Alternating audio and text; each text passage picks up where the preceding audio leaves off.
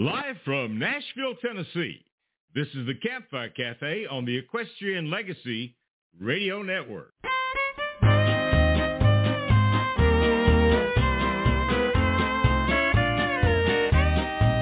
Odioletie, odioletie,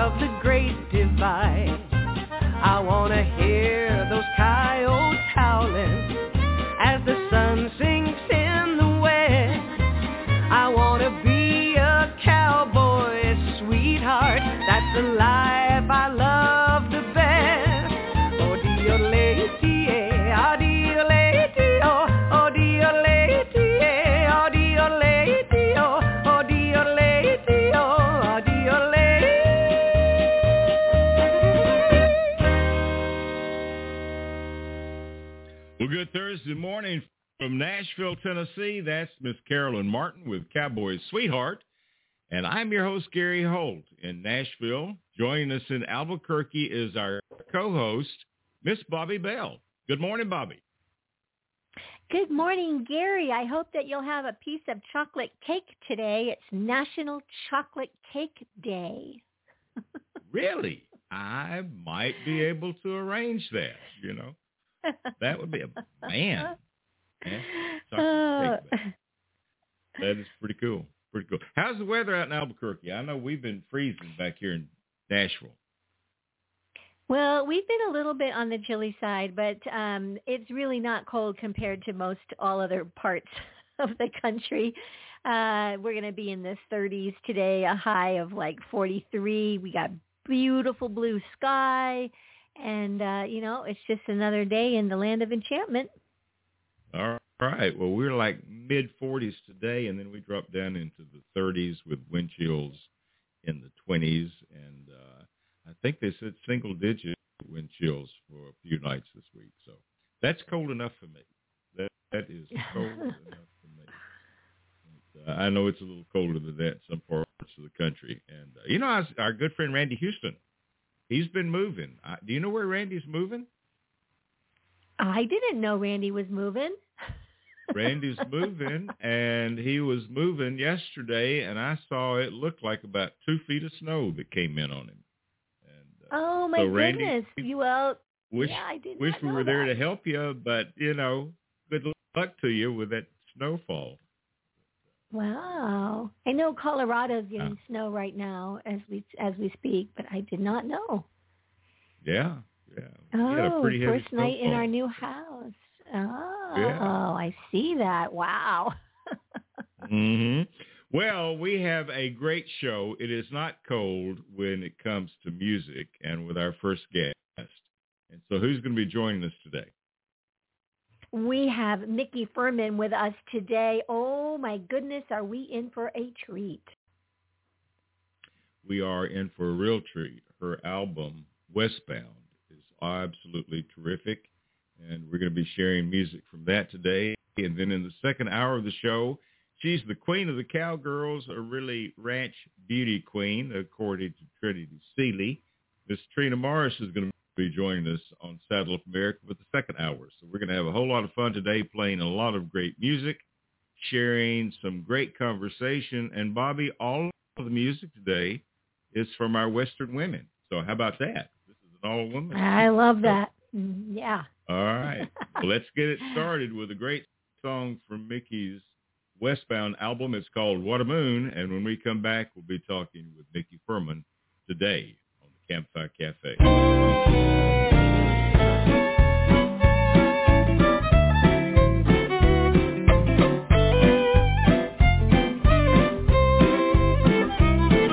The porch is swept, the cows are fed, the chickens have all gone to bed. I'm fluffed and buffed and ready for some fun. Park the truck at Sully's Ranch, looks like they're about to start the dance. Across the crowd I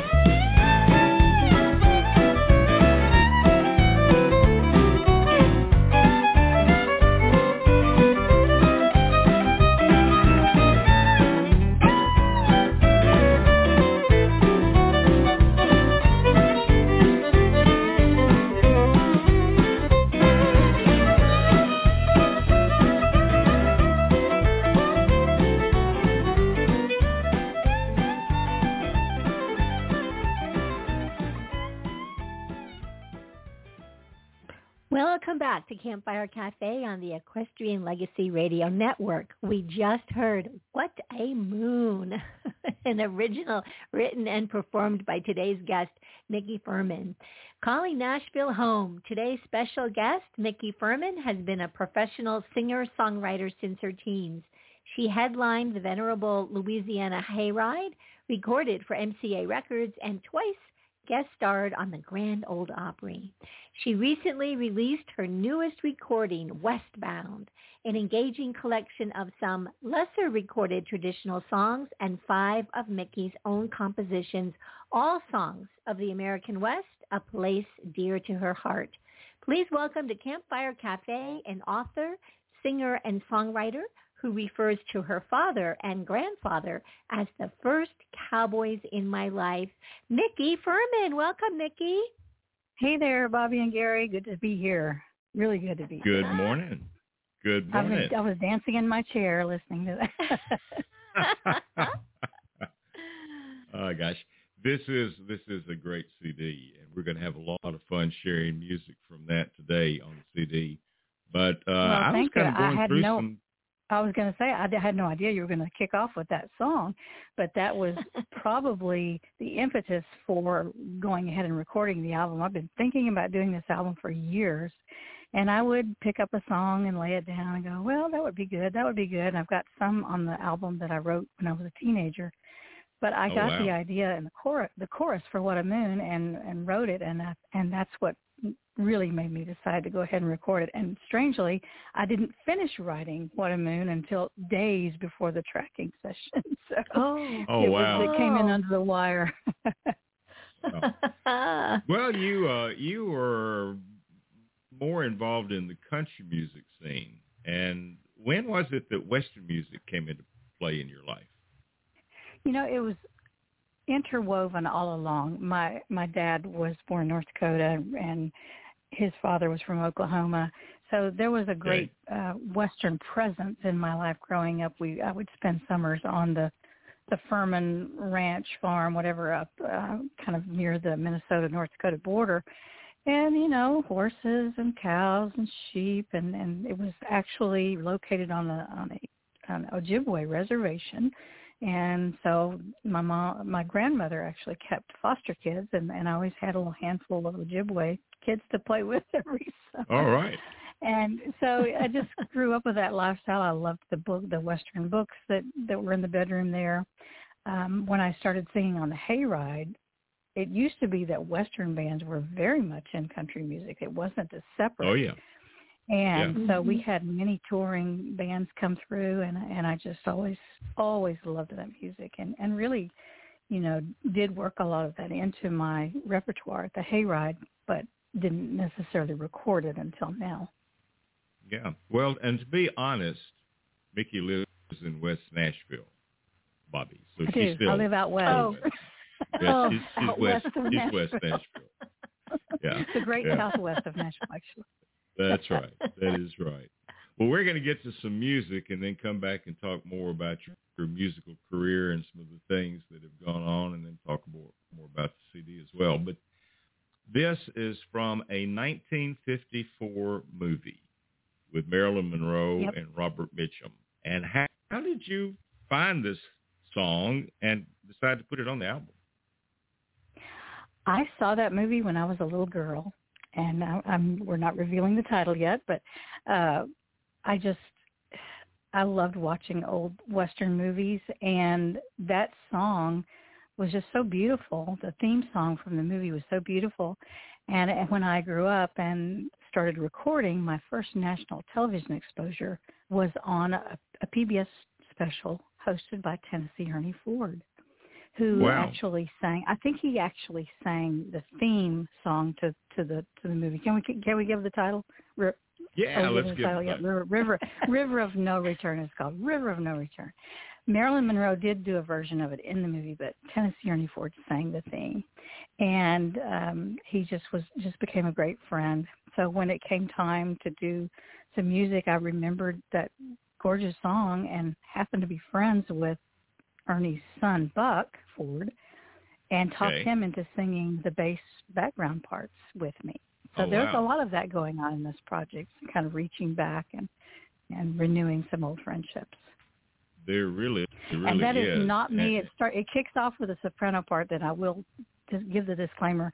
I am not singing that that sky high note. Oh, Good, I'm. Wonderful Uh, friend Leslie Ellis and she just Okay. killed killed the the soprano Oh. part. Does she ever? She really she did, ever? and, and, and I will tell you, after after Mary Kay and I listened to this song, uh, we decided that we were going to go back and watch as many old Western movies as we can because if you can grab a song like this from 1954, There was a pool of songwriters writing a lot of those themes, and they were gorgeous, just gorgeous Oh, yeah. songs. Well, let's share the song. This is River of No Return. It is from the CD Westbound. We're talking with Micki Fuhrman, and we'll be back in just a moment on the Campfire Cafe.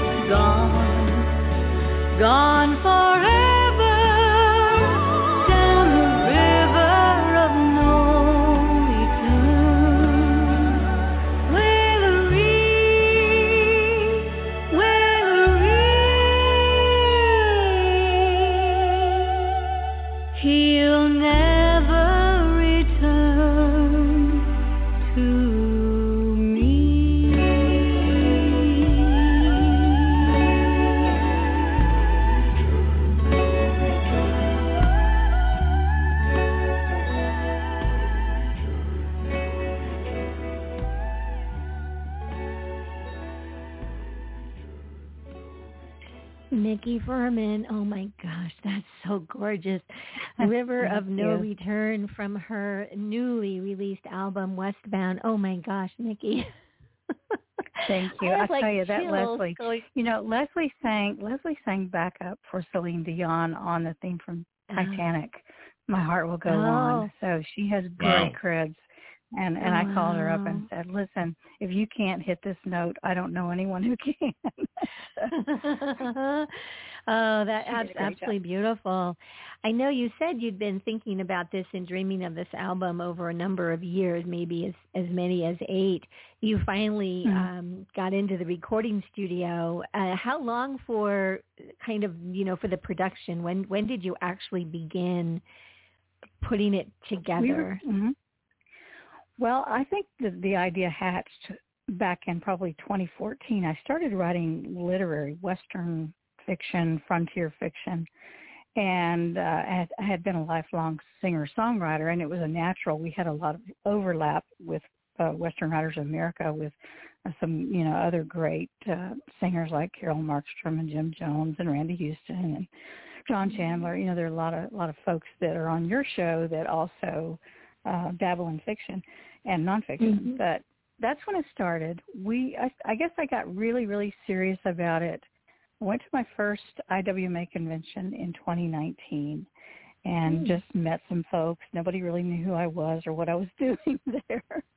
but I came back and really started chewing on it and, and curating the songs was really because mm. I would mm-hmm. just really did, dug deep. I tried to find some songs that not everybody had cut already many times, mm. and, and I worked in a Sons of the Pioneer song that has not gotten a lot of action.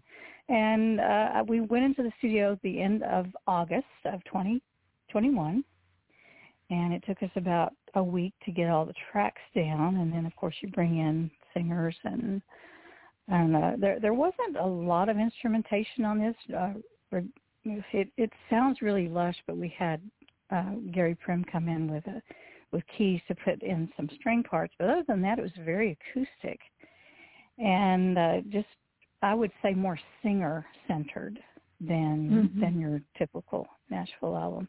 And uh, there was a real magic that developed around the production of it, and I think, and I don't take a whole lot of credit for that. I I just believe I, I've always felt this about songs that the song exists before you write it.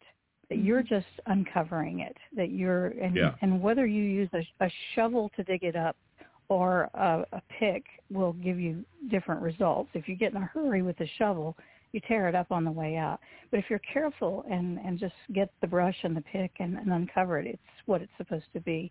And we, we went into it with just a lot of love and care and, and um, planning and the musicians that were picked and the producer Ron Oates and even the engineers, everybody just, it, there was just this big um, almost like a big energy that was happening around it. It was just we knew we were if if nobody ever heard it, we knew we were doing something special. Yes. Well, and you did.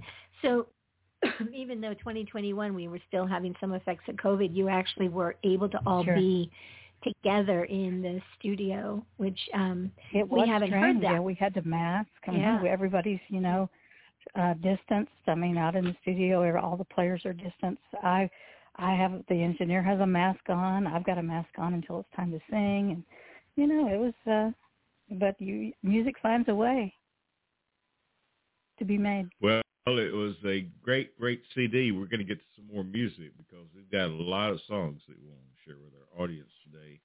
And uh, this one you did with our good friend, Mr. John Chandler. It's called Lovin' Country. Tell us about this song. Loving County. Loving County. Yeah. Loving County. Excuse me. How, how did you pick the song? Oh, this song, I did not write this song. This was written by a really good friend of John's and mine, Johnny Boggs, who is uh, mm. with Western Writers of America. He's like written jillions of novels, I think, at this point, and and uh, his his awards outweigh yes, him at this point. So yeah. but anyway, he he is a big music fan, and he uh he just showed me this song one day, and I and and I thought, well, that's really pretty interesting. It was based on the uh, Elmer Kelton book, The Time It Never Rained, and about this drought in Texas. And uh, I just kicked it around, and and he he said, you know, my dream would be for you and John to sing this someday. And I kind of laughed about it, but but the more I listened to it, I just thought that's kind of cool. So we did it really as a surprise. John and I recorded it, and and uh, Johnny didn't get to hear it until we were finished. But it's just really it's just a great story song, and um, I thought it fit right, just fit right in there, like it was meant All to right, be. This is this is Loving County. It's Micki Fuhrman along with John Chandler.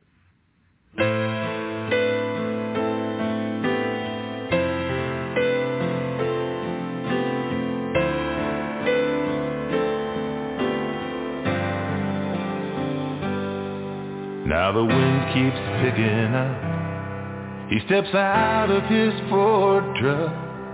Nine, seven years of drought and tears. Nothing left but stubborn pride. It looks cloudy in the west. They say that's for the best. Why does she stay? She cannot say, but her strength hasn't died. You don't get your hopes up, cause a cloud is like a high school tease. You close your weary eyes like you can't smell rain on that breeze. But the weatherman keeps saying, get your sheep to higher ground. For this morning in Loving County, the rain is coming down.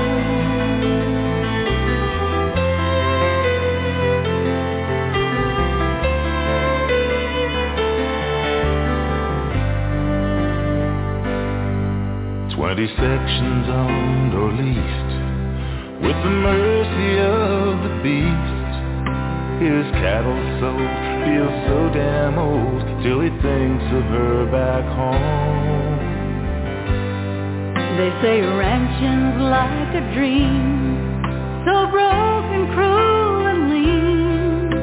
She prays for him, for hope's grown dim as distant thunder groans.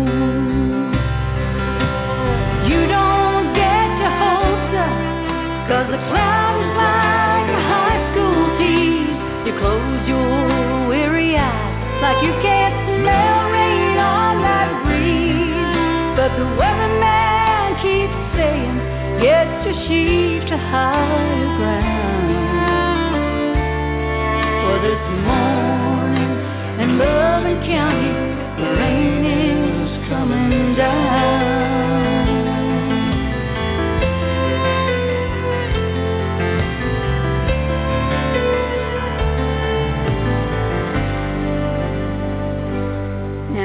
Stands by the screen door like she's done so oft before.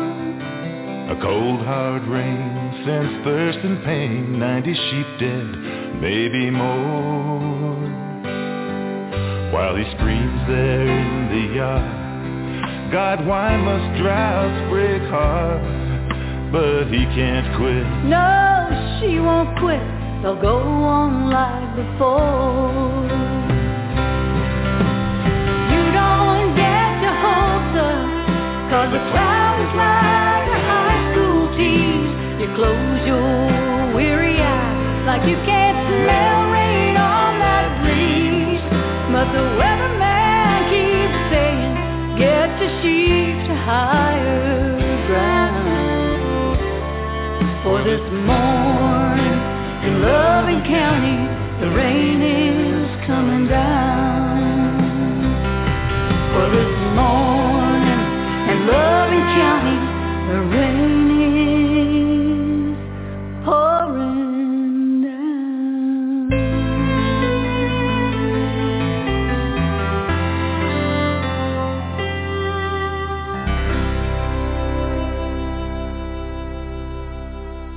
Loving County, Micki Fuhrman with John Chandler. Great, great song. Great, great song. It is a nice It's- song. I uh, love John's voice on there. He just hmm Yeah, he's awesome. Well, yeah, John's one of my favorite performers. Good, good guy. Well, well, I'm going to go back just a little bit. So I saw a picture of you at about 10 years old performing. so Oh how did you get started with music? And your hands were kind of clenched. I mean, it was not I was like you were having a terrified, good yeah. time. I was not having a good time. well, yeah, it was kind of funny how that worked out. Well, I uh, I started singing I, I have to back up because I was I was a severe asthmatic as a child, and I still have have it pretty badly. But uh, the kind of the miracle in all of this was that I had a really big mouth and big singing voice. I started singing in just my grandmother's little country church when I was maybe seven or eight. And Okay. the, the picture you're referring to, I was ten, and I'd gone to Shreveport to stay for a week with a cousin of mine. I took that dress because I thought, well, we might go someplace nice, you know. so I took this little pink little pink dress and my Mary Janes, you know, and my little anklet socks. And Uh-huh. they decided to go to this little country show called the Keithville Jamboree and and they talked somebody into letting me getting up there and this was the only dress that I had with me to wear. And so I sang this you'll love the set list. I think it was How Great Thou Art and Your Squaw is on the Warpath. That's what I did that night. uh, quite a combination right there. Quite a combination. I know. Well, and then you I think the biggest with part the biggest part of my body at that time the biggest part of my body at that time were my knees and my mouth. I was a really skinny little kid. oh my gosh. Then the Louisiana Uh, Hayride, and you were just a teenager when you started with that. hmm was So how did how did that happen? started I had joined a band when I was 13. Actually, it was a contemporary Christian band called the Jesus Christ Power and Light Company, and we made some local records around North Louisiana and toured some. And from that, I ended up uh, auditioning and and getting uh, asked to, to perform on the Hayride when I was 15, and I, I headlined that show for about six, seven years. And that's kind of when it all started to happen. I, I had some regional records with Louisiana Hayride Records. MCA picked up my contract, and that went on to, you know, lots of fun things. I mean, the Opry and TV and touring a little bit, and you know, all of this before I turned 20. Oh wow.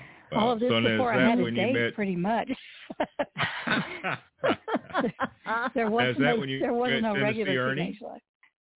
Yeah, did, Uh, I did do the Ernie show with Tennessee Hayride? Ernie Ford when I was about 18 or 19. I toured with B.J. Thomas some, opened for him, Wow. Crouch, and, and, and of course on MCA at that time was you know, a lot of, I think the Oak Ridge Boys and this was like the Barbara Mandrell era. So back in the got you. 1900s, I like to say. them, them were the good old days.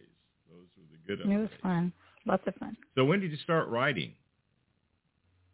I wrote even then a little bit. I I didn't record a lot of my stuff except on I did some Christian albums where I wrote a lot of it, but uh only actually um there's there's one song on this album that I that's called Going Oklahoma that I wrote when I was a teenager and it was specifically for my for my dad and grandfather because uh my my grandfather was born in Oklahoma territory before it became a state. And I just I don't know. It's it, it it was a little bit of what I did. I didn't really take it too seriously until I was probably in my 30s, and I moved. Finally, moved to Nashville, and at that time, I, I hit town. You know, at the end of a marriage, I had two little girls, and and I thought, well, I'm going to have to work. I can't really tour, but how about writing some songs? And so I just really fell in love with that that part of it, and uh, you know, I still played music a lot, especially around Nashville, but but I spent most of my time writing songs and Gotcha. and but I but I honor good songs. I'm not selfish about that. Like I've got to write every song on the album. I, I wanted the best material that I could get my hands on and and uh you know Well, you did a there'll great be job other picking albums. out. there'll be other Yeah, did albums because I've got songs left over. Oh, gosh. Well, you did a great job with uh, the songs that you selected, but "Stories That the Rocks Tell" is one of the songs that you Mhm. Tell us about that one. That's probably one of the most different. It's an outlier. It's a really different song for me. Uh, and this is kind of charming how it came to be. I have a, a really sweet and darling friend named Nancy Plain, who uh, is a member. She was actually the president of Western Writers of America. And every year they have an auction to raise money for their educational fund. And and we got the idea for an auction of a personalized song to be written. I donated that. So, you know, they would bid on it and whoever won, I would get together with and and talk to them and kind of figure out what they wanted to write about, and then I'd write them a song. Nancy um, Nancy is the daughter of of a, an author named Della Plain who wrote a lot of novels like back in the 80s and 90s, and she remembered her mother sitting by her bed reading her stories and just you know it was really a lot about her mom and about how her mom taught her storytelling and I was driving from uh, from Nashville to the Western Writers Convention, which I think was to be held in Kansas City that year, and wrote it on the interstate on the way there. Just just kind of happened. Well, it's another great song from the album Westbound. This is Micki Fuhrman. It's very personal stories. to me. It's very personal to me because I think it, it it's the closest I've ever come to being able to explain where stories come from because people say that all the time. Where did you get the idea for that song or for that story? I don't know. It comes from someplace we can't see. well, let's take a listen. We'll be back in just a moment.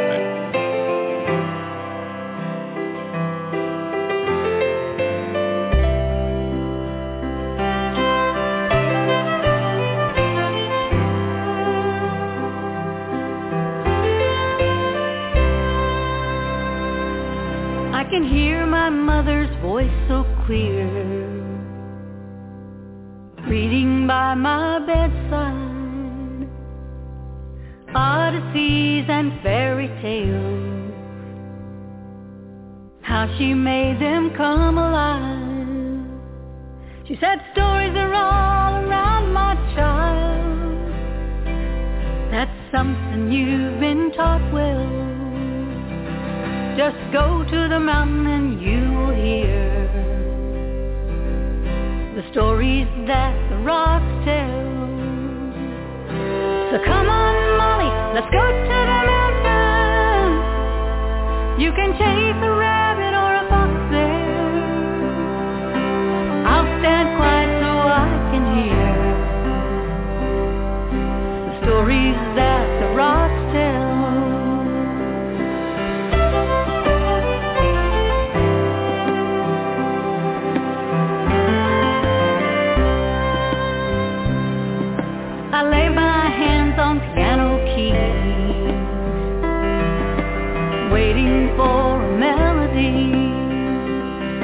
But the muses, they just laugh at me.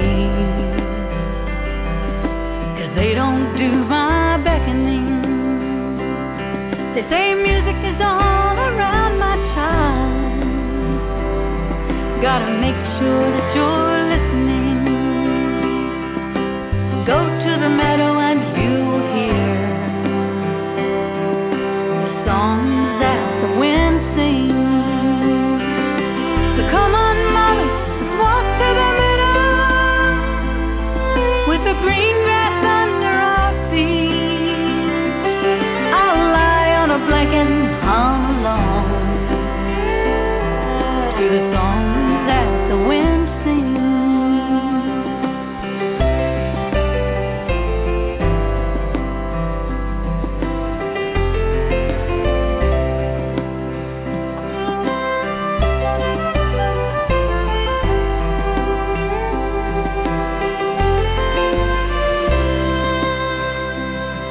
know, stories and songs are kind of the same. They're just memories on a blank page. Try too hard and they'll never come. They find you in such strange ways.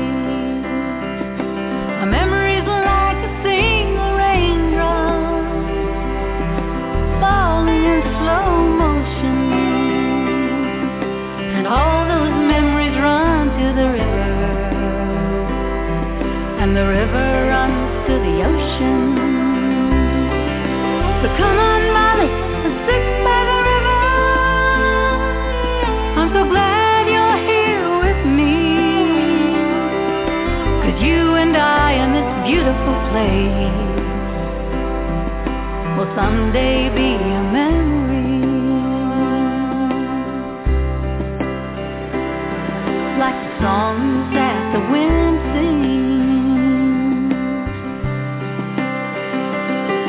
and the stories that the rocks tell.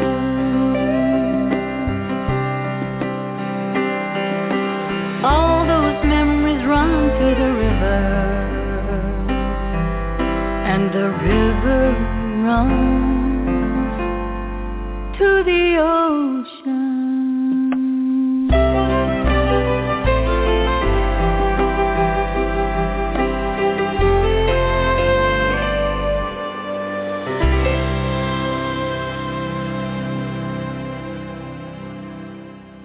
Stories that the Rocks Tell.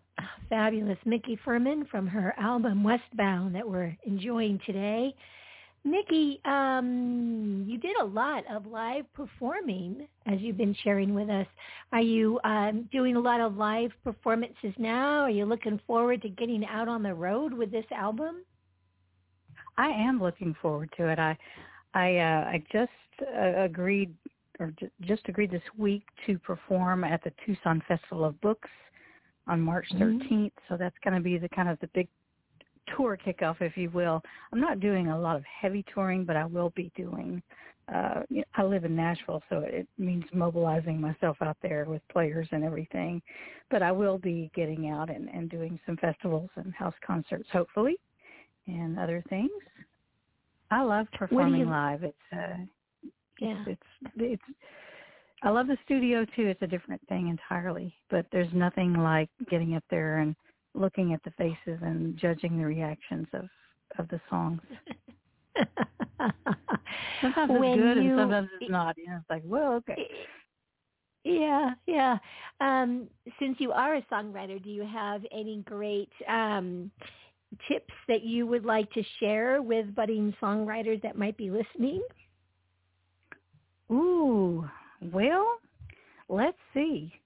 Um, find the songs and the songwriters that that kind of speak to you, and really listen to how they're structuring things. You know, there is there's more. There's so many ways to write a song. There's so many kinds of songs, but I would just say listen to songs and learn about their bones and their their pacing and and their rhythm, their rhyming structures, and and just kind of learn the, the nuts and bolts of it. And once you have kind of got that down, then then you can just let creativity come in there and fill in the blanks. And uh, you just really have to keep your antenna up because somebody will Mhm. say something in a room, you will have a conversation with someone, or remember something from your childhood and and if you'll just sit down and spend time with it you know and just keep working at your craft just keep writing Mhm. Mhm.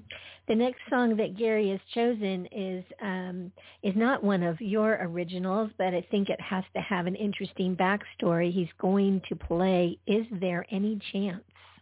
oh yes this uh this is really the only song on the album that isn't out and out western but it was written by marty robbins i wanted to do a marty robbins song but i didn't want to do the ones that you think of the first 10 you Mhm. think of. And i was digging through just some old uh just online you know listening to all everything i could find. And i ran across this song and i thought wow it's not western but it's kind of got that vintagey sort of melody. And it was so pretty. Um and marty's son uh ronnie robbins used to be a recording artist probably about the same time i was on mca he was on another label. But just always admired his and i thought hmm i wonder is there any chance i could get ronnie to sing with me? So i approached him and he first said oh no he said i haven't been in the studio in thirty years. I just don't think i can do this and and i kept talking to him like yeah but i did we'll work with you. I'll do whatever you want to do. And i said just you know even a couple of lines. And so finally he starts he gets back to me he says well i've been singing it around the house and i think i i think i can probably do something so he showed up and and you know he bless his heart he he was probably a little bit nervous not being in the studio in so long but once he settled in it, it was it was wonderful because he's Ronnie, but you can still hear those Robbins genes in there, and, and every now and then he Mhm. would say a word, and it just it Mhm. gave me chills to hear that family connection, and that song just gets me right in the heart every time I listen to it.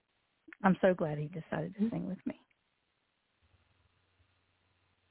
Is there any chance it's Micki Fuhrman along with Ronnie Robbins? This one was written by Marty And we'll be back on the Campfire Cafe in just a moment to continue our conversation with Miss Micki Fuhrman.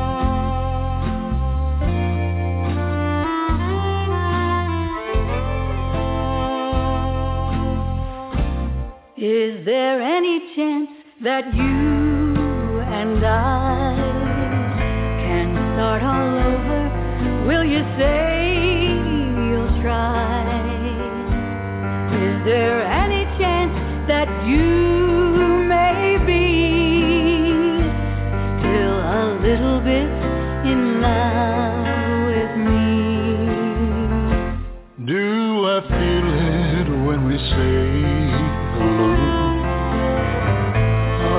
is it just because I'm hoping so?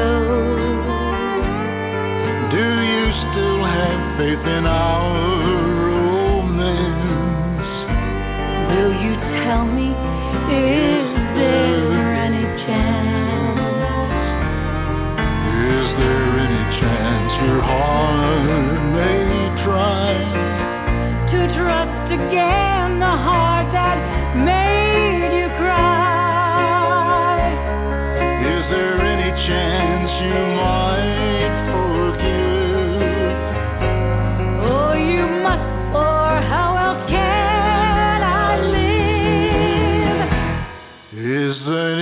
chance that you and I can start all over? Will you say you'll try? Is there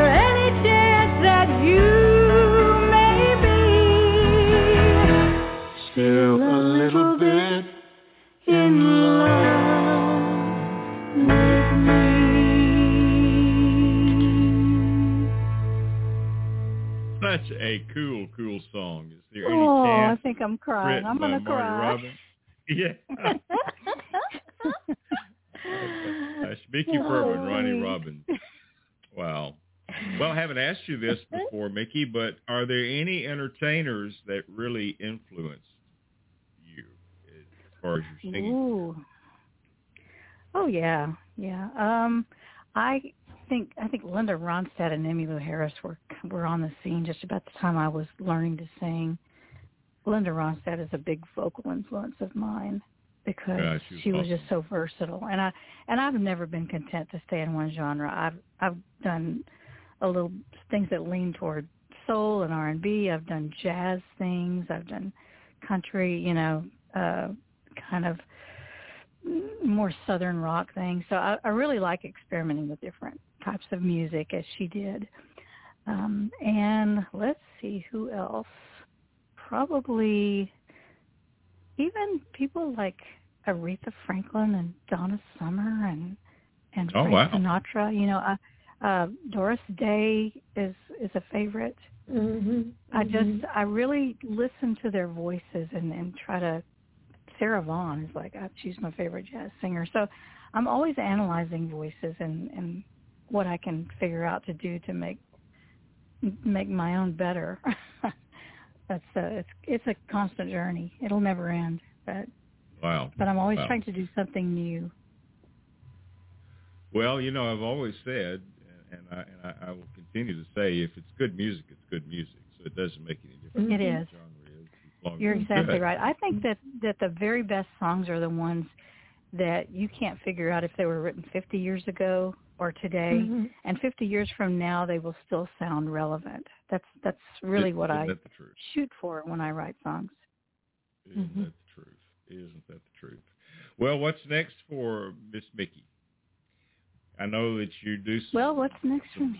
writing and Mhm. some, you know, writing. Yes. Well, well. the album we will talk about the the album release. It, was supposed to be probably February, but it's looking like it's going to be mid March. It is, Okay. however, the download of the album is available for pre-order on my website, and that's mickifuhrmanmusic.com, and it's M I C K I F U H R M A N music.com. So if you're into digital downloads of albums, you can go there and and go ahead and pre-order that.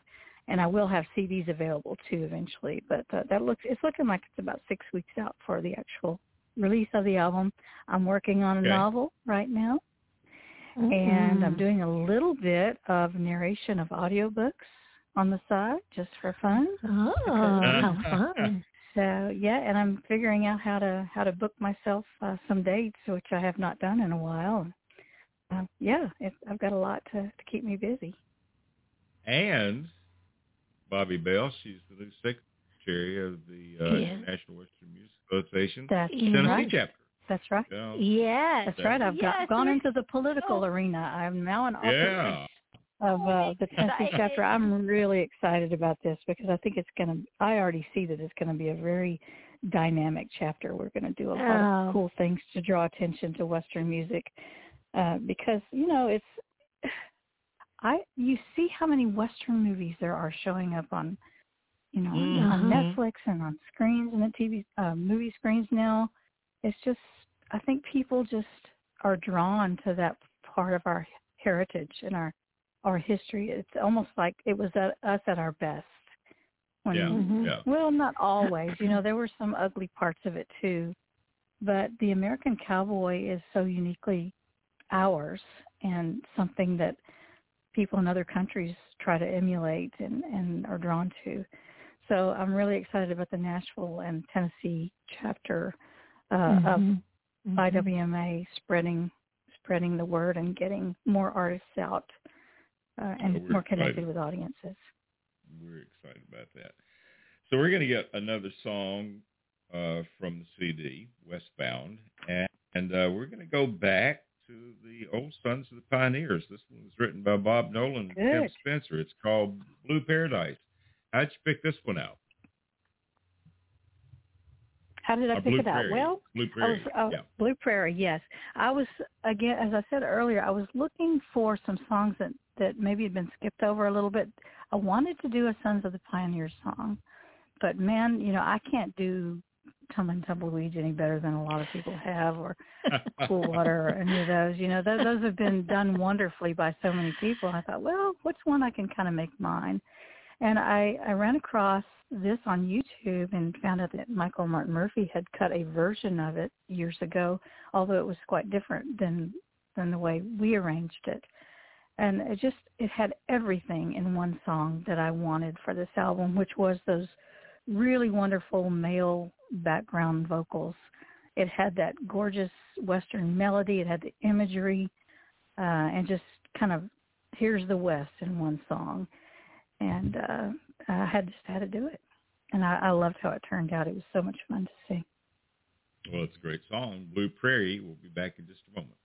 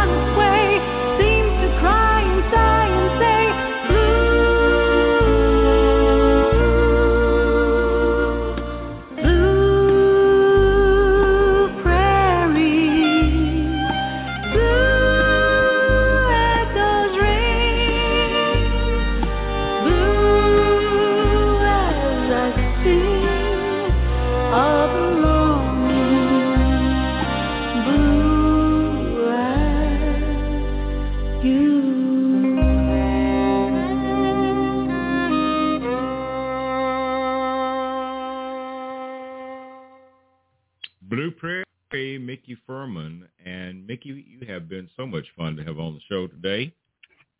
I've had a great time, and I just want to thank both of you not only for having me today, but for just really welcoming me into into the circle from the time I first met you, Bobbi, in Albuquerque, and Mm-hmm, the 1st time I met you, Gary. You've both been nothing but but gracious and and wel- welcoming, and that that was really a concern of mine because you know I, although I've been doing music a long time, I have not concentrated on the Western genre, and and this is a little bit new to me, and uh, I just appreciate your your acceptance and and really helping me along. You're great. Well, you're So very, very welcome. And thanks, thanks, thanks for bringing this music. You know, it's, it's so cool. It is so cool. So fun Uh, to see you in Albuquerque. Oh my goodness. Yes, We're looking listen, forward Bobbi, to the first time I- seeing you more. First time I saw Bobbi across the room, I thought, "Who's that cute little blonde? She looks like somebody I'd like to borrow clothes from." Oh, my God. You almost made me And I spit think my I coffee out when same thing. I'm not Mutual borrowing Gary's clothes, but Society. Hey, no, no, I don't think so. I don't think so.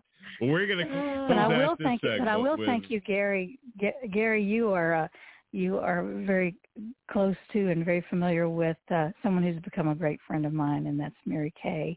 Uh, she was another gift that that dropped into my life, and uh, she's just very precious. And and you know, I have I have a one. I'm getting a, a widening circle of of really good, sweet friends, and that Mm-hmm. that's something that's more important than anything.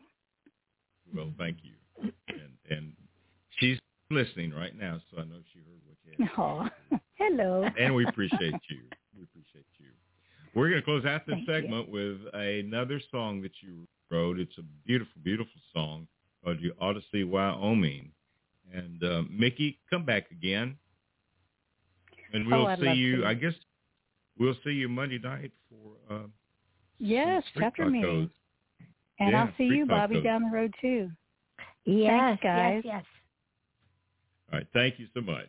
This is Micki Fuhrman's "You Ought to See Wyoming."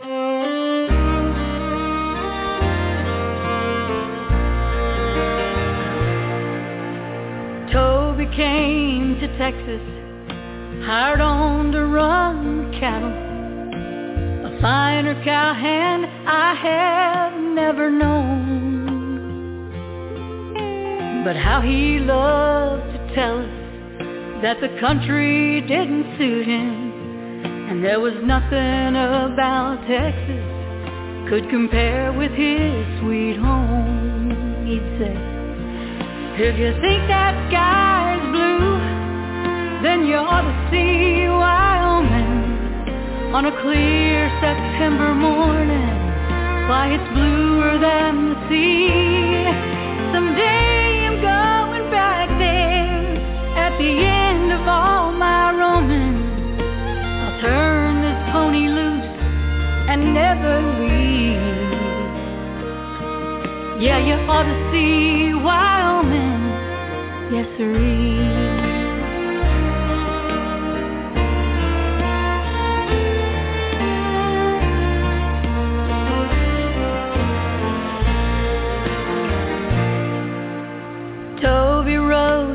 Dallas with its big hotels and streetcars.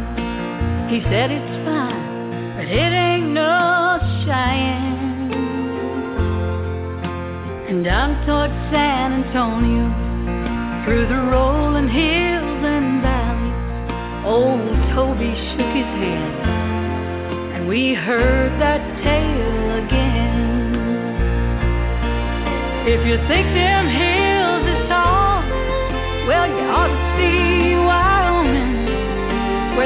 the clouds around their snowy.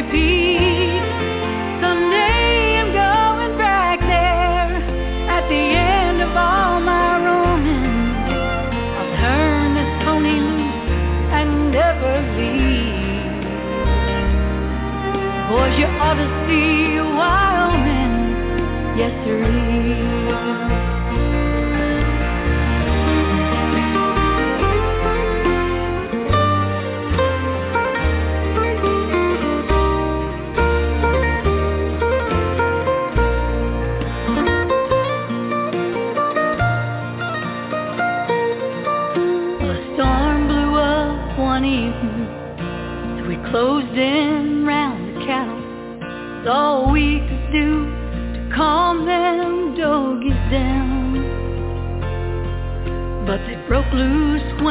And when the dust and hurt had settled, I saw my old friend Toby a bleeding on the ground.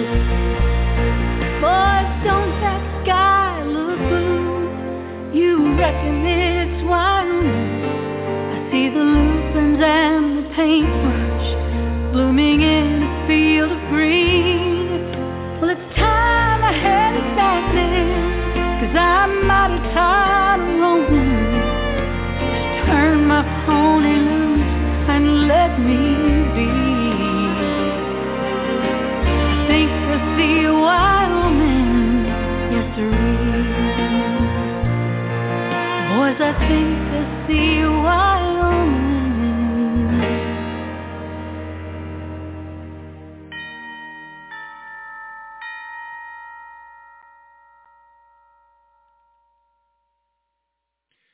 time now for Saddle Up America on the Equestrian Legacy Radio Network. When we come back, we'll be talking with the ranch beauty queen, Miss Trina Morris, today on Saddle Up America.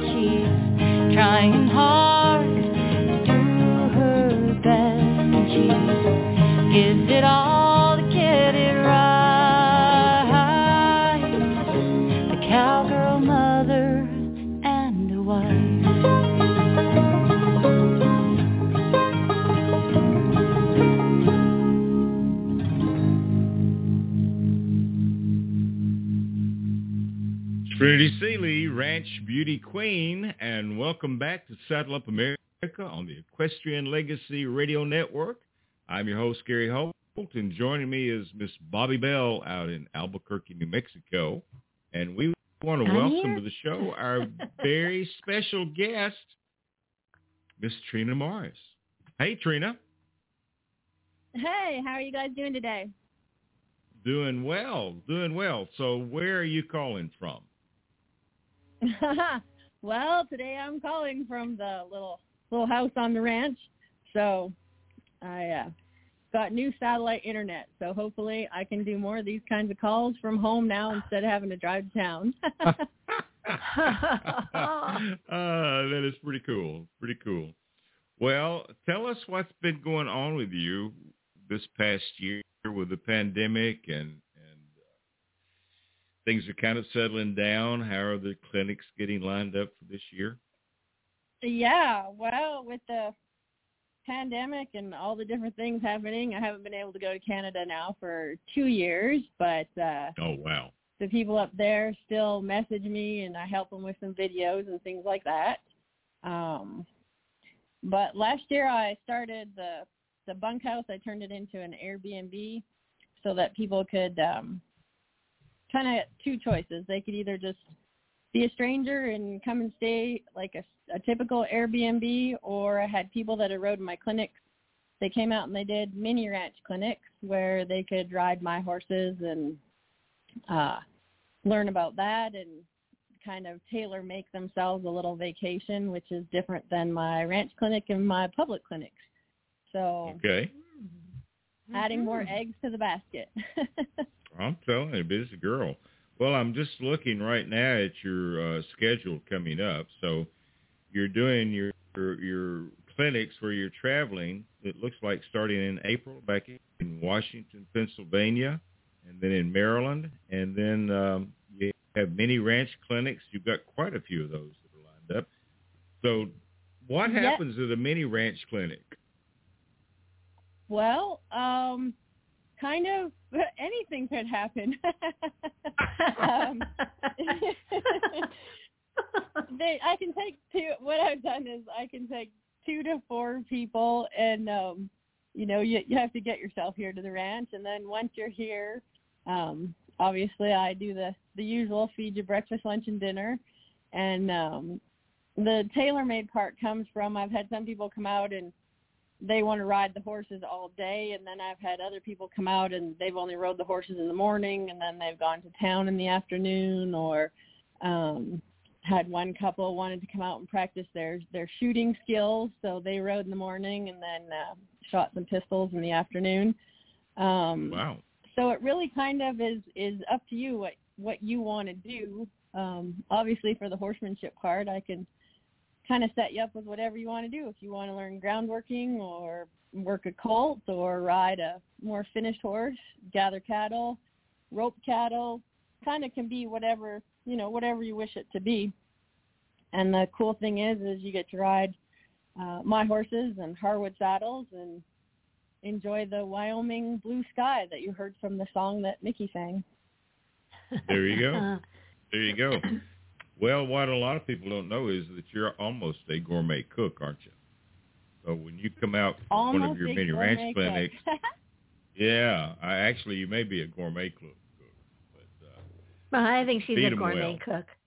I, think was so. drooling over the crumpets on your blog you, you, you, from I guess like a year ago. But oh my, what a great article! And the pictures were so wonderful. You can you can thank iPhones for those good pictures. I'm uh um I, I, I don't know. I might be a gourmet cook. I think I'm more an experimental cook who uh just comes up with maybe some good things to eat and um I like seeing the smiles on people's faces, so I like to cook for them. Mm-hmm. So with your clinics that you're doing, well, let me ask this because you've got many ranch clinics that you're doing. Do you have the do you have your ranch clinic that was like what is it almost two weeks, isn't it? Where people come out? Are you Oh, still yeah. doing those? Yep, nope. Yep, I still do that one. Um, it's in the first two weeks of August. And what I do there is uh, for a lot of years I had it be a, a 10-day straight clinic. So people Okay. would come from all across North America and stay for 10 solid days. And last year I changed it up a bit and um, I did two five-day clinics. So they could either do the whole entire time or I had a few people come just for the first week and then a few people come just for the second week and uh for the folks that stayed for the, the entire time it was actually very interesting and very fun because they got two days off in between and for a lot of people that have come here for a lot of years they really enjoyed it because they took those two days and they went to Cheyenne or Casper and uh toured around the town here and got to see some historical things and maybe just learn more about Wyoming because before it was 10 days and I kind of kept you glued in the saddle. Um, Yeah. so it seems to be a, it seems to be a really good fit to do it that way and gives them kind of two days of a mental break before we do some more things. So uh, I really enjoyed it that way, and so did they. So we kept it that way for this year as well. Oh, that's cool. That is cool. Mm-hmm. Yeah. That, that is cool. So when you're touring, uh, for example, when you head up to Pennsylvania in April, what type Mhm. of clinic do you have scheduled for up there? I know you let you kind of let Um, people pick what they want, but yeah, I'm kind of easygoing that way. Um, but for the majority of the clinics, they're either horsemanship and cow working or uh, foundation horsemanship, where they do some groundwork and then uh, riding. So they kind of get two flavors of that. Uh, Washington, Pennsylvania is actually at a extremely old farm in that area, and it's pretty cool. I guess in their day they used to run a lot of cattle and stuff, so they're trying to get back into that. But um I go there and uh help a lot of people. There's a lot of English riders there and just a good mix of people that come. And uh most of the places I go are you know, I'd like to think, but uh, they're pretty unique. There's a I do a semi-private clinic in Texas at the called the Screaming Monkey Ranch. And uh it is Wow. quite a ball to do. Yeah, it, that that answers it because it's a lot of fun. They uh they have a swimming pool, they have a beautiful outdoor arena we can ride out. And they have some longhorns that I have no idea how old they are, but they have like eight foot horn spans and uh it's pretty cool to go there. Yeah, last year we started some horses and because it's semi private, you know, you can kinda maybe wasn't as strict of a setup of how and when we did things, so right? um, but yeah, it was a lot of fun to go there. That was screaming. What was it? Screaming. Say it again. screaming monkey. Screaming. Screaming Monkey Ranch. Yeah, it's a private place, And they're- so okay. And they're in Texas. They're in Texas. yeah. so is that scheduled? Texas. Is that scheduled again for this year? Yes, ma'am. In May. Mhm. Oh, I see it here in May. Okay, got it. Yeah, I Got worked it. hard to keep that clinic going. and you're going to be in can you finish a Ojai. Will you see Trinity Seely when you're in Ojai? You're going to be there in May. Yeah, Trinity. Yeah, Trinity's not very far. Uh, that Thacher School is not very far at all, and um, I actually talked to Trinity last week. So when I heard the song, I was laughing because I was like, "Geez, I just talked to her last week, and then I get to hear the song." so, um, yeah, but usually her and her husband, and um, I think it was last year, maybe the year before last, a student came rode in the clinic with me. So, um, yeah, I go to Ojai twice a year. hmm I see that. You're back there in October. Yeah, Mhm. that's a beautiful area. It's a beautiful area. Yeah, it is. A Cool. clinic host, uh, Stephanie, that picks me up. She always takes me to the ocean, picks me up, takes me to the ocean, and then uh, when the clinic's over, takes me back to the ocean, and then I fly home. oh, very well, fun. I'm looking at your schedule right now, and it's like, okay, we need to get you back down here in uh, Nashville for a clinic, but I don't see anything that's open. You're just busy, busy, busy. Huge. I know. Well, we can uh, talk about that. There might be a time in June um, that I could possibly go there. Um, I really enjoyed the clinics in Nashville. The the one of the clinic hosts moved, and then uh, another clinic host just kind of life got busy with them, and the pandemic and all those different kinds of things happening. So, um, yeah, I'd be game to give her a go again. Nashville's Yeah, fun. We'll have, to, we'll have to work. Yeah, Nashville is fun. Uh, we'll have to work on that. Bobbi, you you she doesn't have any New Mexico clinics. You could schedule her for New I Mexico know. clinic. I know. She I doesn't hear have that any you New got Mexico. some fancy clothes. You got fancy clothes, Bobbi Jean. So maybe uh, you know you need to do a clinic so I can come down and see if I can borrow some of your clothes. Uh, well, I do like bling and fringe and embroidery. That's for sure. Oh well, we'll just add some pixie dust and then you'll have the winning trio. there, There you go. go. There you There you go. See? All right. Uh, We're going to take a quick break. We're going to listen to a song by Mary Kay Holt. It's called We Dream of Horses. And when we come back, we're going to talk more with Trina Morris today on Saddle Up America.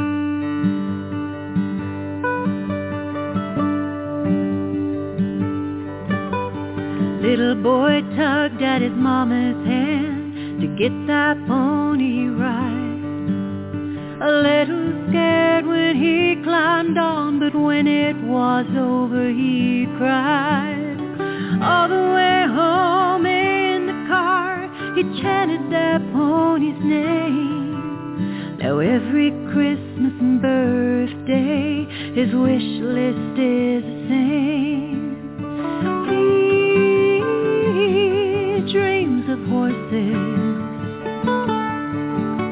and he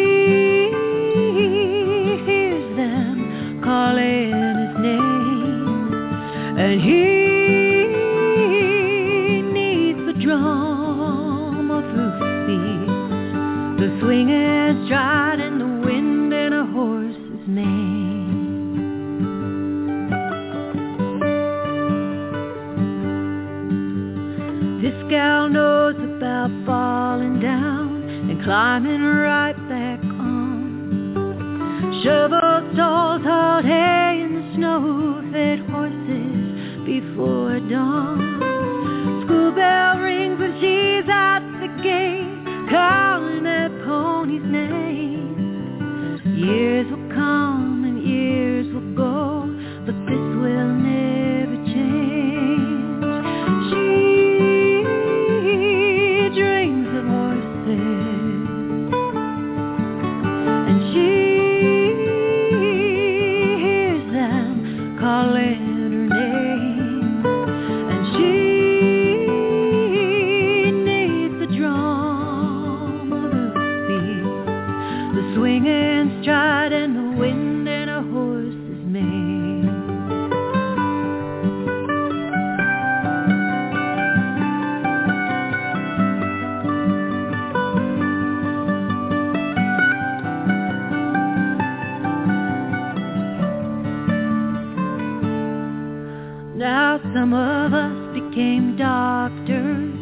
followed other dreams.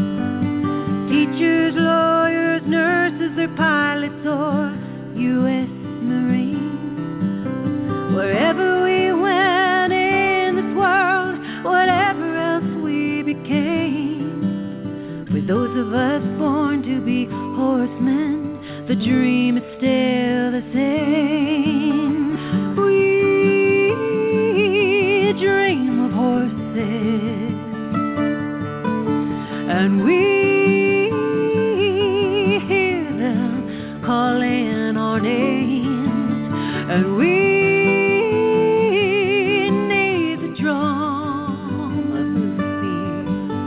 the swinging stride and the wind and a horse's mane, the swinging stride and the wind and a horse's mane.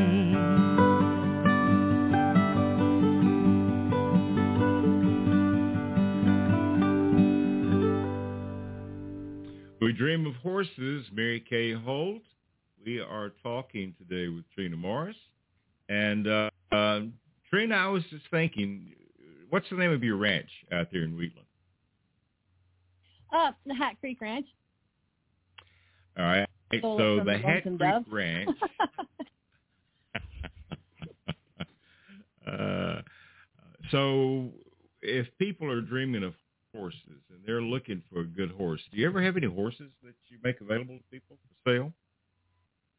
Um, yeah, actually, when I come off the road and um, like now, I'm, uh, well, today I'm watching it snow. I'm not going to go ride horses, but uh, through the winter, what I do is I have some colts to start, and then just work on some of the other saddle horses, um, kind of sharpen them up and um, do some things with them. So when I'm not on the road, then I'm riding the horses here, and I don't know. I have too many to count, and um, I try not to count them because that's not a good idea to ever know how many horses you have.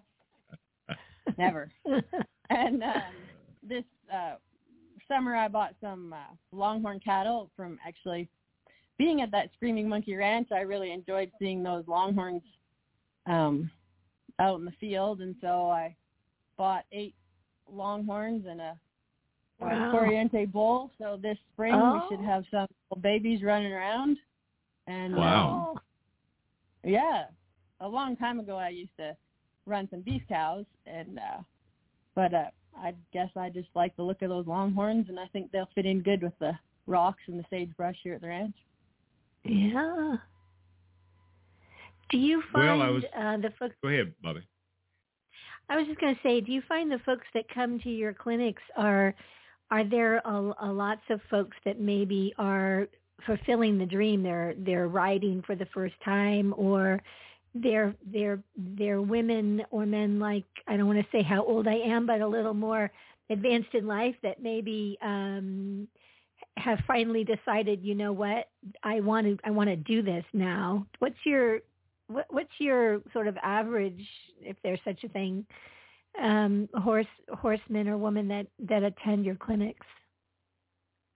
Um, that's actually a really great question. The, the variety, though, is is a wide base of people. I have uh, grandmas that have started to bring their grandkids, and and you know, moms that have brought their kids. In Texas, there's actually uh, three or four of them where the kids that come, their grandkids, and I think they started riding with me. I let them sneak in when they were five years old, I think, and. um grandma stayed with them and for most of the clinic they they kind of clung to grandma. But um they now ride with me and they've matured enough they they ride on their own. Grandma or or as they're called nana and mimi um they still are in the clinic and um you know kind of help the kids uh understand what i'm talking about. So the age group and then you know i don't ever think of anybody. I think maybe you want to say the more seasoned people in life that appear at the Mhm, clinic. There you go. um, there you know that i get it. That's a huge variety. I think i'm i'm gonna say i think the the most seasoned person i've ever had was i think they were eighty two um wow. with the clinic. And uh so it's kind of everything in between. And then the variation of of people from somebody who just enjoys riding on the weekend or when they get a chance to to people that compete um Mhm. you know there's a and to different horses there's gaited horses there's arabs there's quarter horses uh thoroughbreds warm bloods um it really is a a very large realm of of people Mhm. that um get attracted to the clinic i think the biggest part uh, or maybe the common denominator that attracts them all would probably be the um the no the kind of straight up shooting that I do. I was going to swear, but I, I won't do that. Um, I have a colorful personality, so I got to watch it on the radio. Um, but I'm very straightforward, and I'm out for the horse. There was a, a lady told me that she figured I was a part psychologist and um, part attorney because I always took the horse's side, but I was still ready to listen to what the humans had to say. So Mhm. I think probably that's what you know, that's what attracts people to me is the fact that I give them the straight up goods on the horse, and um, you know, I don't judge them. I don't I don't care where they came from or what trouble they had or or anything like that. I just take them and their horse from where they're at and then help them out in the clinics. Mhm. Mhm. Mhm. And you said earlier you mentioned both English and Western. So, did, does it? Um, are you able to? However, a person uh, likes to ride, you're able to support them in the clinic. Yeah, you bet. I had a lady ride. Uh, actually, she rode a quite old horse in a clinic, and she said she wanted to ride it bareback because it was older and um she didn't want to bother saddling it. So I was game. I said, as long as you can hang on, then give it a go. So to me, it really doesn't matter. I've had English people working cows. I've had Western people, um, you know, want to try jumping in the clinic. So uh, I'm Yeah. very, I'm very easygoing in that respect because it all revolves around the horse. So it matters not what you're riding in or where you came from. Mhm. It, you know, it matters that where we take the horse from and help it to get better. Right. Right. So, do- so do you have a lot of people that come to the clinics with, just with problem horses, or or are they looking more for uh, instruction themselves? Um, I I get a variety. I mean, a lot of times people have problems with their horses, and that you know that would be on the scale of one to ten. So, um, there's usually maybe I don't know, 25% of the people have have a kind of maybe a big problem with their horse and they come to the clinic, and then the rest of the people would be like a half and half where they want to get better with their horse or they're trying to to ride better um Gotcha. i don't really focus on teaching you how to ride because once i get you to think from the horse's point of view or or get in the moment with the horse then the human immediately rides better as soon as it puts away all its um city trash or i don't know extraneous Mhm, stuff in their mhm. head and just go with their Mhm. horse and be with their horse, then it's actually very easy to um, help you understand how to how to ride the the outfit. Mhm. That makes sense. So it's very. it's Bobbi, very when are you ready to? I was going to ask Hey, well, when Bobbi is to be ready it- to start riding. We need to get her in the saddle. Oh, I don't. I have so much fear and great respect for all of you that that ride, and I know the magic of the horse and the healing powers of the horse is just fantastic. But they just look so big to me. well, and you know something in that um, the cool thing to do, in all honesty, would be to come to the ranch and do a, a mini ranch clinic where you can ride one of my horses, where you know, um, you kind of know what it's about. It's, there's not a lot of people. There's you and a couple of other friends come, and you can start from the ground up. So you can work it on the Yep. ground. You can gain some confidence. You can understand it, and then you can go out for a little jaunt um, on the ranch and come back and uh, if you snoop my Facebook page, there's a horse called May West, of which any of the ladies listening that have rode her, they'll they'll ante up for her and tell you that that's probably the sweetest horse. She doesn't go if you don't want to go, and if you want to go, then Aw. she's up for it. So um, if you really don't want to go, cute. just sit in the arena, and we'll come back after and see you. Ah, well, I, I But do was- really recommend it. What fun. I can't imagine what would be more fun than spending time with you on the ranch with horses and food in Wyoming. I just can't imagine anything more wonderful. Oh, gosh. and then you you know if you have a, a few friends and if they're more seasoned or experienced than you are it doesn't matter there's um to me it always i'm always able to find a level playing field where a more experienced person can get something out of it as as so can the the new person or the green person. So um yeah the ranch is you kind of get me all to yourself for a couple three days and people seem to like that. Yeah. Well, I have just found um, Miss May M A E West on your Facebook page, Kitrina Morris, And this is a wonderful photos from January 24th, and it looks like she's just had a shampoo and um with some wonderful hair products and she's all shiny and refreshed and oh what a beautiful horse. Yeah she's she's uh yeah. And she's not very big so see she she'll fit you just right. Oh she likes, I and see she, likes she has frills. a sweet face. Yes. Yeah oh see, she's she likes sweetie. frills yeah. and color and all the good things. Yeah okay. Well i'll have to put this on my bucket list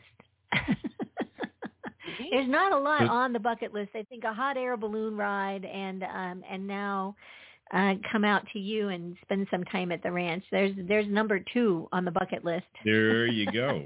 There you go. That sounds I'm like sure a on good your, bucket I'm list sure right when you there. fly you fly to Denver, I'm sure you could catch a hot air balloon ride probably in Littleton Yeah. and then work your way up to the ranch. We'll just get all the bucket things off the list so you can Off the list fresh. at one time. There you go. That's kind of how So I am. Trina, if Jump in with people want to, Okay. if people want to get uh, come to one of your clinics, how's the best way to do that? Go to your website. Um, yeah, you could go to the website, or if you find me on Facebook, there's uh, um, Bobbi had just said it. You can go to my personal page, uh, Kitrina Morris, or you can go to Trina Morris Horsemanship on Facebook. I also have um, Your Inner Cowgirl on Facebook and Instagram, and that is the address to my website as well, yourinnercowgirl.com. Um, and or if you call me on my cell phone. It doesn't matter to me. however you however you can track me down, I'm willing to to talk to you to help you. It's right. just me. Hey, are you? office? It's a big office. You get me, myself, and I, and the mouse in my pocket, and the big cane corso behind me snoring. Oh, and there's gosh. a kitten in the Hey. window looking in at me talking to y'all. So there, you just Oh, met all the employees. There you go. There you go. Hey, have I seen some stuff? Are you doing TikTok or something, or what is what is this stuff in the reels that I see on Facebook? I see all kinds of yeah things that's you're doing. uh yeah it's just it's facebook came out with those reels and i think instagram has reel they call it reels as well. I'm definitely not a tiktok person um but i, I have some of the friends and students of mine they they do a lot of tiktoks uh but i just that, that did some reels maybe the there's um a couple i've posted lately of the horses running out in the snow and just different things like that so that people can instead of maybe a still picture they can kind of see what goes on at the ranch or um different things little bits to have fun when it's winter time and it gets cold out i might get a little imaginative that way when it's warm out i tend to be outside Oh, I see that's one of those- wonton soup from scratch. Oh my gosh, does that look good? Oh no, That's we're a talking about post food from again. January 21st. Yeah, well, it's a cold day. This looks like lovely. Just want to sit right down and have a bowl. Oh, yeah when it when it's cold out i i'm an active uh i can i can be a technological person i guess but as soon as it's nice enough out to ride and things like that then i'm outside even though I have an indoor arena i, I might as i get older i might get a little more pickier on the times i ride That sounds familiar to me. I have now become picky about my times to ride as I've gotten older. So that's pretty cool. All right, well, Trina, Yeah, we're gonna have to pick out. We're gonna have to pick out a date sometime in June or something where we might be able to get you down to Nashville, Tennessee for a clinic because we'd love to have you down here. I think the closest clinics that you've got uh, are probably in Kentucky, aren't There's- they? Yeah, there's one in Shelbyville, Kentucky. Um, that would be the closest one for you. And then I do this year. I do a new one in uh, Prescott, Arizona, which I'm sure that's still far away for Bobbi, but closer than I've ever been. Uh, gosh. we Well, we we we go through there.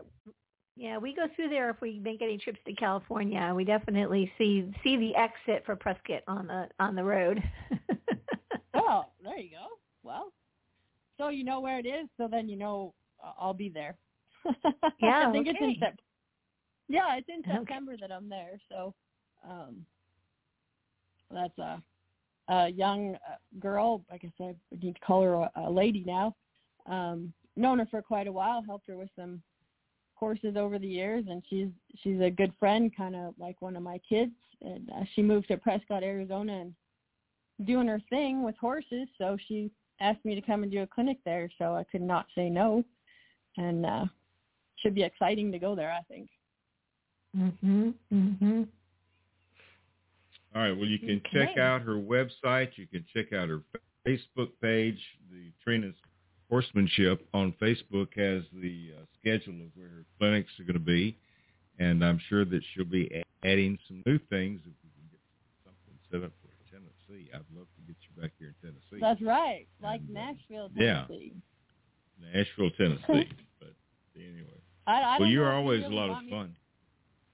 What? You might not Don't want me want to you meet to what? Mary Kay because you might not want me to meet Mary Kay because then you, me and her might have too much fun. well, I'm sure you would have. I'm sure you would have. So it'd be okay. So we can. We, can might run amok in Nashville. That could be the case. That could be the case.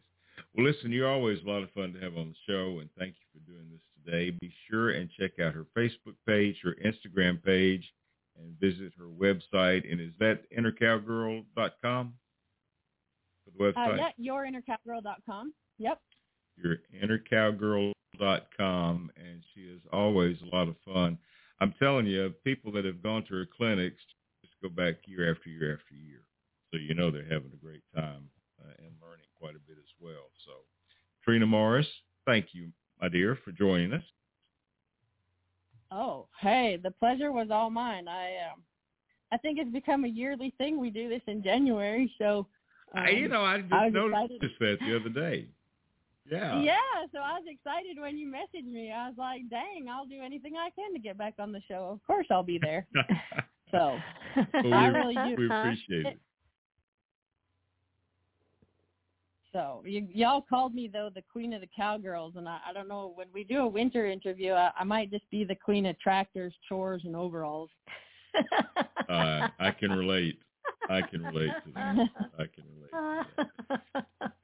Well, thank you so much, and uh, we're going to get together and see if we can't get something here in Nashville. So that'd be a lot of fun to have. All right, well that sounds down here. awesome. I appreciate it. Well, you're welcome. So we're going to take a quick break. We're going to listen to a song from Kristyn Harris. This is a classic that Michael Martin Murphey did called Wildfire. And we'll be back in just a moment with Bobbi Bell on Saddle Up America.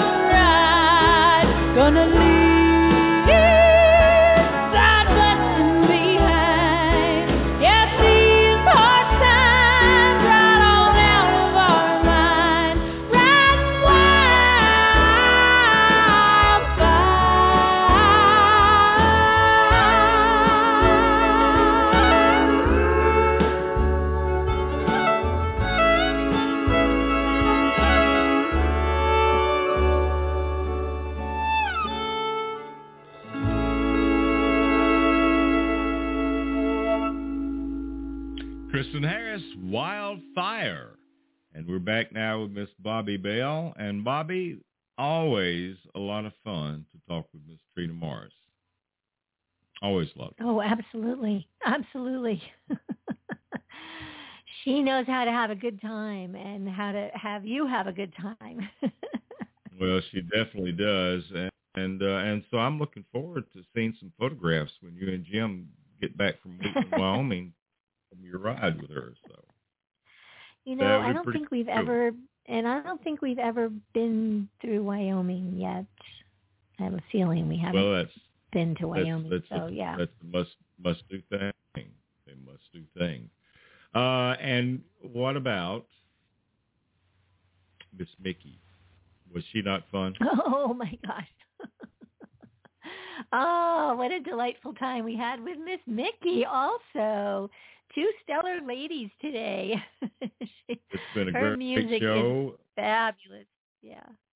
Yeah, that CD is that CD is pretty awesome. So I'm looking forward to seeing what she comes up with next. But that was uh, that's absolutely a great, great CD. And so uh, if, I'm going to encourage you to go ahead and download that from her website, MickiFuhrmanMusic.com. And uh, the CD is Westbound, and we look forward to getting some more music from her as well. Uh, what's going on with Out West? Oh, we're just continuing to post um, new products. I've just added quite a few things from the very popular ladies uh, line called Liberty Wear. I think I just put up 15 or 16 new items for spring, and there's some pretty new blouses um, from Scully that are from the Honey Creek collection. You'll find them under contemporary apparel, and um, you know we're just always refining what we offer and. Um, I haven't blogged recently. I'm a little behind in social media, but we'll get there. All right. All right. Well, I do yeah, want to mention to real quickly outwestshop.com. Yep. hmm outwestshop.com and, and uh, replenish your wardrobe. And there's Mm-hmm. always it's always a good day out west. By the way, just thought I'd throw that Yes. in. Um,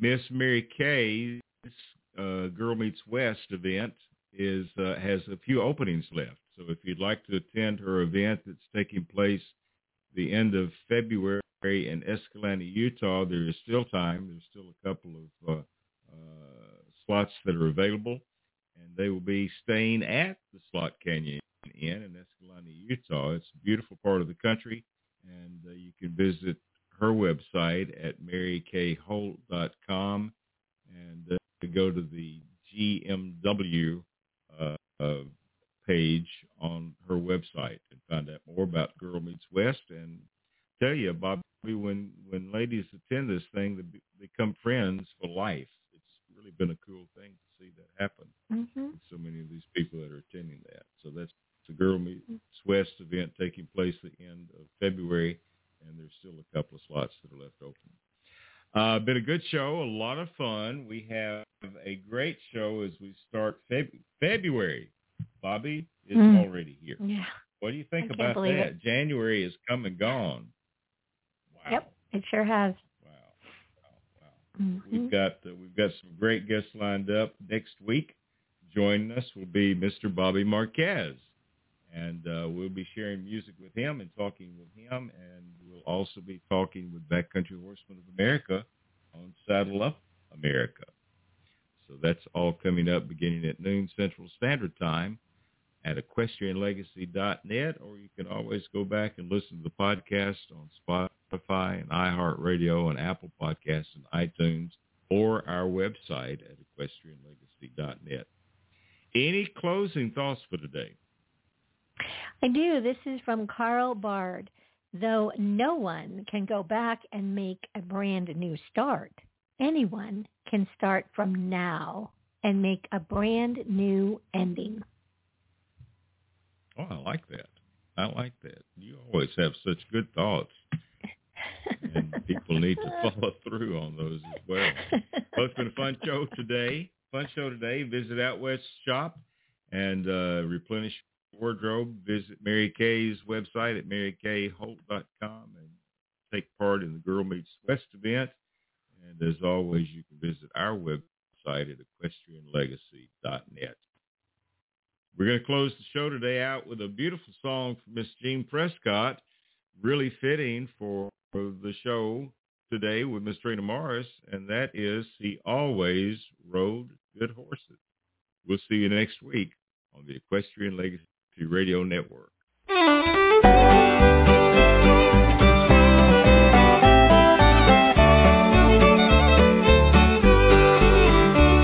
He always rode good horses from my memory as a kid. I wanted all of mine to work the way he's always did. But my youthful lack of patience so often got me through. That same old lack of patience in my horse is plain to show. Drawing board he had built throughout the years. His words, though not abrasive, only reinforced my fears. Trust ain't freely given, it's elusive, slowly earned. A man's the mirror image of the things his horses learn. Gentle hands make a good mount, not fear nor fight nor dread.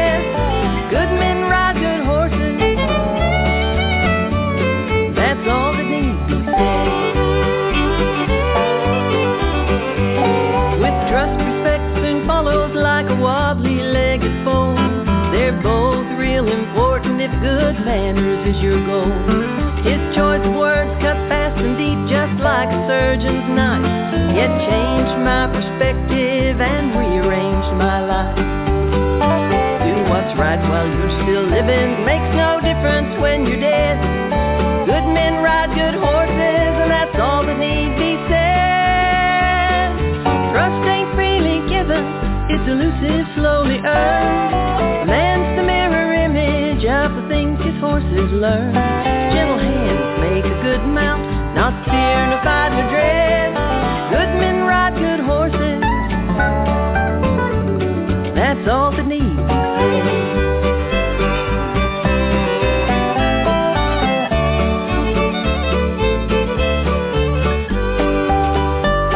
If he rebels from disrespect, he's trying hard to say, Let me spur you in the shoulder and see how long given half of half a chance, he'll rise up to the task and die a thousand mournful deaths just doing what you ask. So ask yourself this question of this noble gallant steed. Would you do the very same for him if asked fearful deed? Trust ain't freely given, it's elusive, slowly earned. A man's the mirror image of things his horses learn. Gentle hands make a good mount, not